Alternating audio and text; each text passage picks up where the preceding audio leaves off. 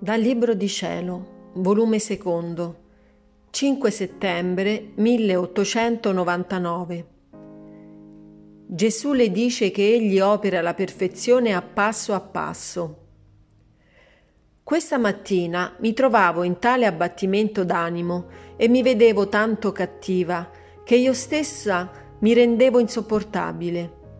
Essendo venuto Gesù, gli ho detto le mie pene e lo stato miserabile in cui mi trovavo, ed egli mi ha detto, Figlia mia, non volere perderti di coraggio, questo è il mio solito, di operare la perfezione a passo a passo e non tutto in un istante, affinché l'anima, vedendosi sempre in qualche cosa manchevole, si spinga, faccia tutti gli sforzi per raggiungere ciò che le manca a fine di più piacermi e di maggiormente santificarsi.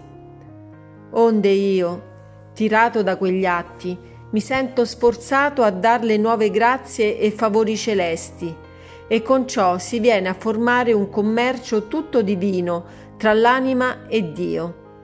Diversamente, possedendo l'anima in sé la pienezza della perfezione e quindi tutte le virtù, non troverebbe modi come sforzarsi, come più piacergli, onde verrebbe a mancare l'esca come accendere il fuoco tra la creatura e il creatore. Sia sempre benedetto il Signore.